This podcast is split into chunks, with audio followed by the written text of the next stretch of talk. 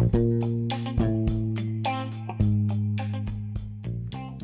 hello, hello. This is Talking with Tina this morning. This is Terrific Tuesday.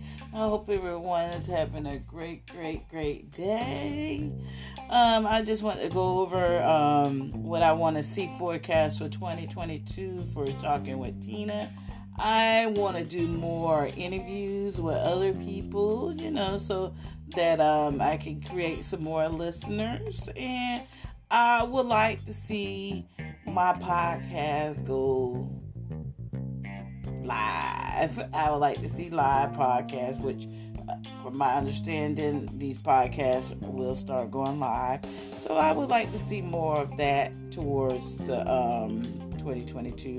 And I want to be doing more topics. Uh, I want more input. I would I would like to see more input, but um, in any case, I would like to see my uh, see that my listeners are really um, listening, and I would like to see that my listeners are commenting that's where I want to see 2022.